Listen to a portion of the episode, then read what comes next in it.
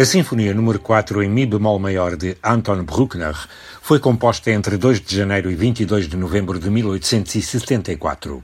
Foi a Sinfonia de Bruckner que teve o mais prolongado e intrincado processo de composição. Sofreu seis revisões de 1878 a 1888. Bruckner recompô-la significativamente durante todo este processo e preparou diferentes versões para execução em concerto pelo menos três vezes. Devido à proliferação de revisões, há naturalmente enorme controvérsia acerca das diferentes versões da obra, mas apenas referirei agora as três mais importantes reconhecidas pelos estudiosos de Bruckner. Em primeiro lugar, a versão original de 1874, composta entre janeiro e novembro desse ano. Nunca foi tocada em público em vida do compositor e a primeira execução na íntegra deu-se apenas em setembro de 1975. Depois de terminar a Sinfonia número 5, Bruckner regressou à Romântica em 1878. Efetuou revisões nos dois primeiros andamentos e substituiu o finale por uma nova versão a que intitulou Folkfest, Festa Popular. Em dezembro de 1878, substituiu também o scherzo original por um andamento completamente novo conhecido como Jagd Scherzo, o Scherzo da Caça. É a versão de 1878, conhecida como versão 1878-1881. Passado um ano, Bruckner regressou à Quarta Sinfonia. Entre novembro de 1879 e junho de 1880, escreveu um novo finale e abandonou o Folkfest. Foi esta a versão executada na estreia mundial da obra a 20 de fevereiro de 1881 é referida como a versão de 1878-80. As versões não acabaram, mas não nos vamos poder perder neste autêntico labirinto de edições e revisões e versões. O problema Bruckner continua a ser alimentado. Diga-se apenas que a primeira gravação comercial da obra saiu a público em 1936 com o maestro Karl Böhm e a Staatskapelle de Dresden, tendo sido utilizada a versão de 1881. Esta sinfonia continua a ser uma das mais conhecidas e amadas obras do compositor. Foi dedicada ao príncipe Constantin de Hohenlohe-Schillingsfürst e foi estreada com enorme sucesso a 20 de fevereiro de 1881, sob a direção de Hans Richter à frente da Filarmónica de Viena.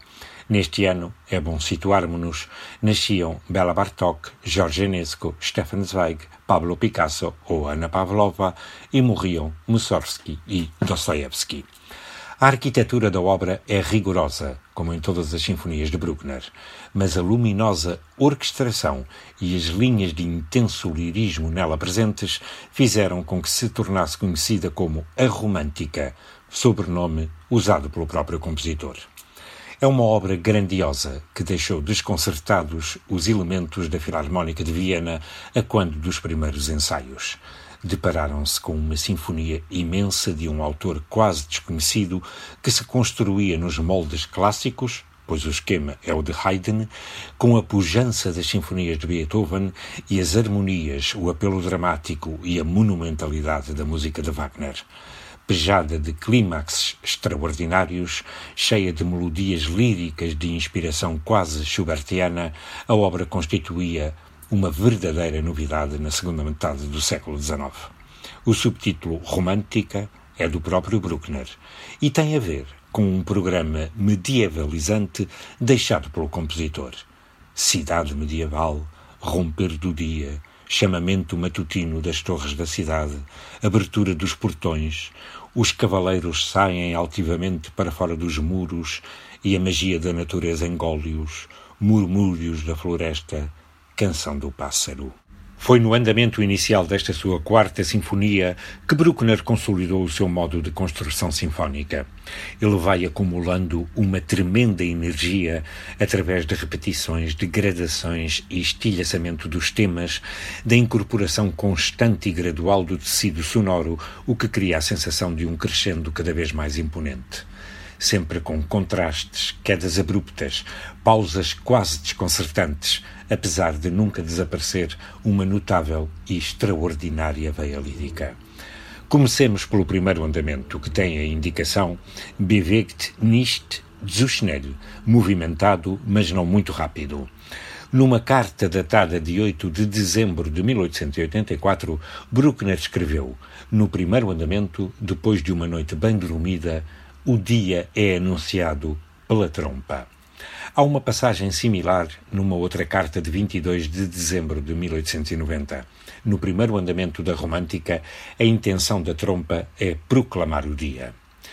Este tema da trompa tem presença em toda a sinfonia e é pedra estruturante de uma espantosa arquitetura e será tijolo essencial de uma estrutura cíclica. Este chamamento inicial da trompa reaparece ao longo do andamento algumas vezes e regressa triunfante e apoteótico no final do andamento, numa conclusão épica. A obra inicia-se, pois, como em algumas outras sinfonias de Bruckner, com um trêmulo nas cordas que atapeta o surgimento desse tema.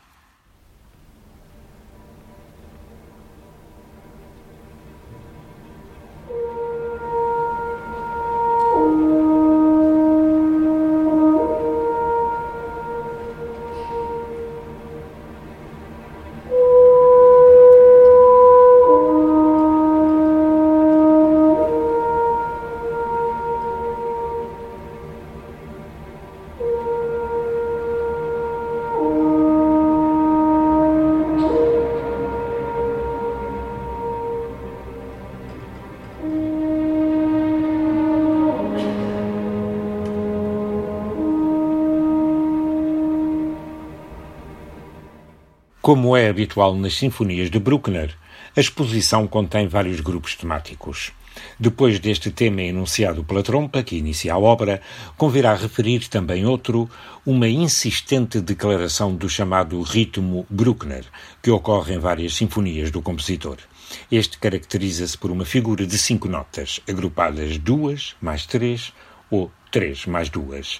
Aqui são duas semínimas e uma tercina de semínima.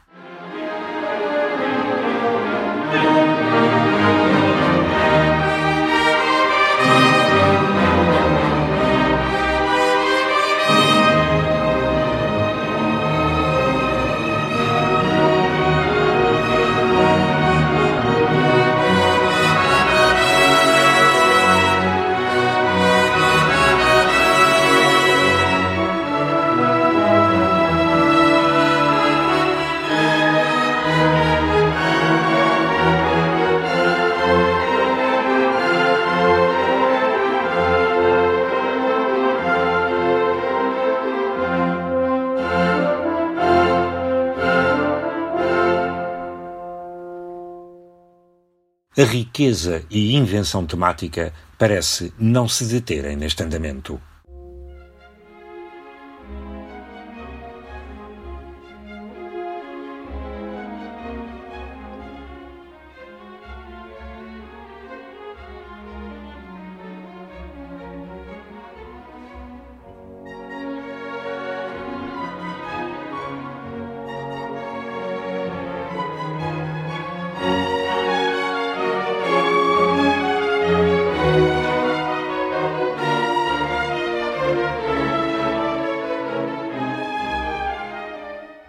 Outra das particularidades deste primeiro andamento é a irrupção dos metais em sólida falange, muitas vezes em contraste direto com as passagens líricas, passagens nas cordas, essencialmente. No final do andamento, regressa, triunfante e obsessivo, o primeiro tema da trompa.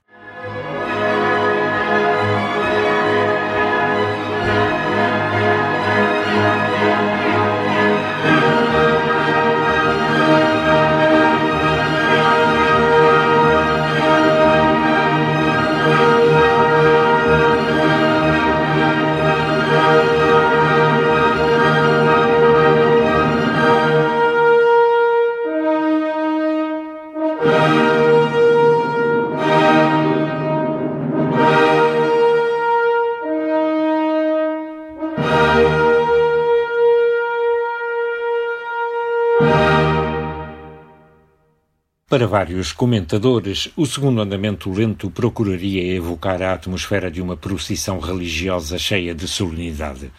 O compositor, porém, parece ter se inspirado em ambientes mais seculares. Numa carta, ele descreveu o andamento como uma canção, oração, serenata. E, segundo um dos seus contemporâneos, teria dito que neste segundo andamento, um jovem convencido tenta subir até à janela da sua amada não lhe sendo isso permitido. Apresenta a indicação confortavelmente, mas sem arrastar. É um andante, quase allegretto, e torna-se assim um caso único no universo das sinfonias de Bruckner, pois este andamento lento não é um adagio, nem um largo, bem mais lentos e solenes. Coexistem aqui dois principais temas. O primeiro deles, uma melodia nos violoncelos, a que já chamaram Canção Sem Palavras, inicia o andamento.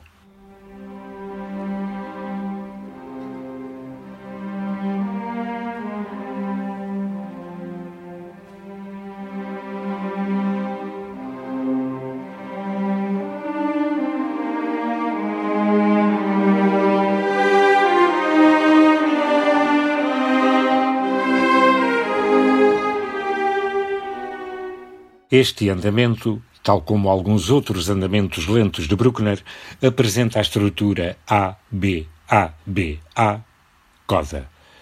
Conheçamos o outro tema fundamental do andamento.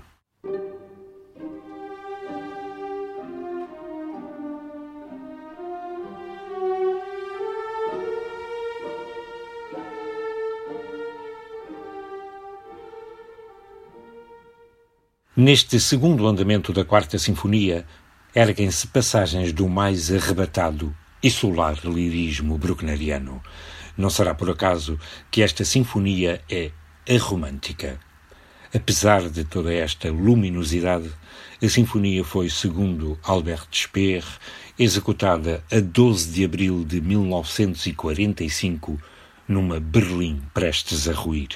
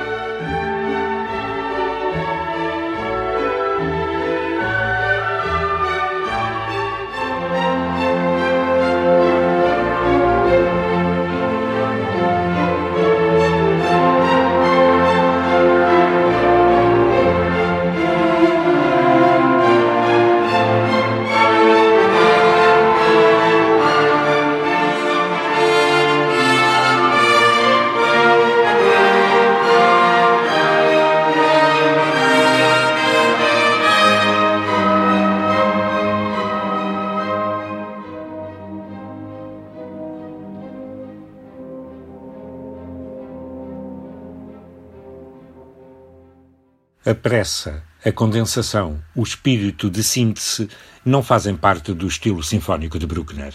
A sua música progride passo a passo, secção por secção, com força cumulativa. Os seus temas são lançados um a um e a construção segue um estilo monumental. Com o material que já conhecemos, o compositor constrói neste andamento espantosos clímaxes. Este, por exemplo, em que depois da insistência das cordas se ergue triunfal nos metais o primeiro tema dos violoncelos. É esmagador.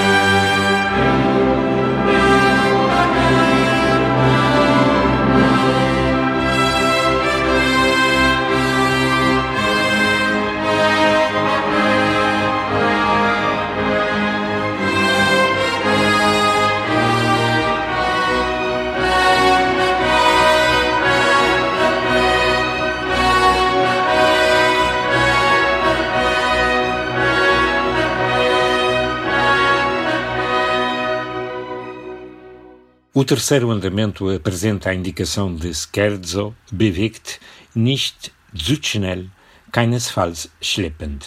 Agitado, não muito rápido, mas sem arrastar.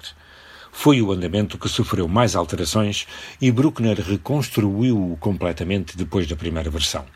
No autógrafo da segunda, aquela que nos interessa, o compositor descreveu o mesmo como uma cena de caça, o que tem relação com as exuberantes fanfarras para metais que o iniciam. Compreende-se o título pelo qual ficou conhecido, o Scherzo da Caça. Tecnicamente, o Scherzo, pois disso se trata, tem a estrutura A-B-A. Nas suas anotações, Bruckner deixou-nos quase um programa. A secção A apresentaria um Jagdthema, um tema da caça. Ela abre, pois, com expansivos chamamentos de metais.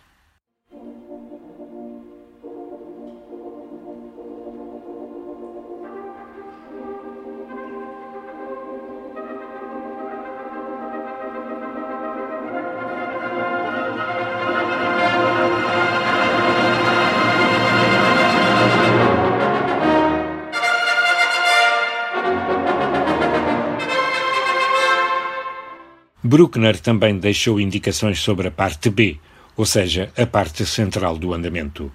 Tanzweise während der Mahlzeit auf der Jagd.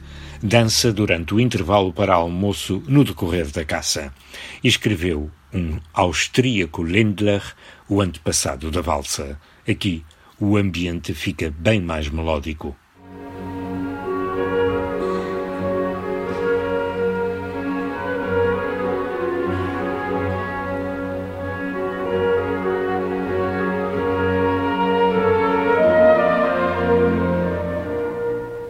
Regressa depois naturalmente o Scherzo, mas como me disse uma vez Sergio Celibidache em Munique, não o podemos receber da mesma maneira, pois já passou pelo nosso corpo o trio. Passemos ao quarto e derradeiro andamento. Finale bewegt, doch nicht zu schnell. Agitado, mas sem ficar muito rápido. Este andamento sofreu variadas revisões, mas o material temático não sofreu muitas alterações. Muito desse material foi partilhado nas diferentes versões. O final é traz uma conclusão dramática a esta sinfonia. Cria desde logo um ambiente de mistério com a sombria e desfalecida chegada do tema da alvorada que abriu a sinfonia.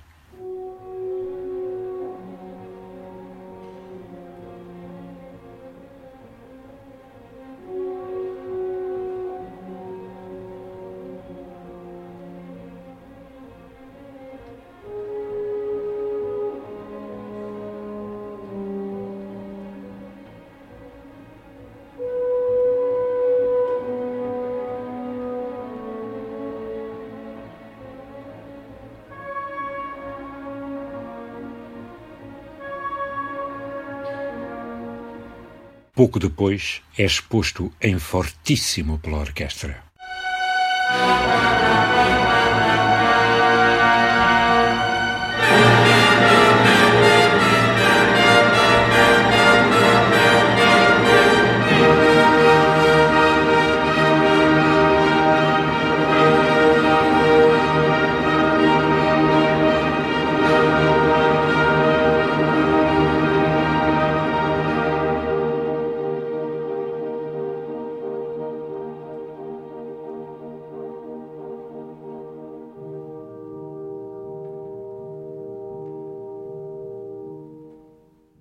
Como na generalidade das sinfonias de Bruckner, as exposições e os desenvolvimentos apresentam mais de dois temas.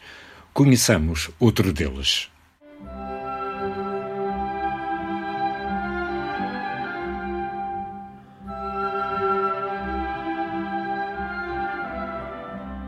Outro importante tema sobressai pouco depois.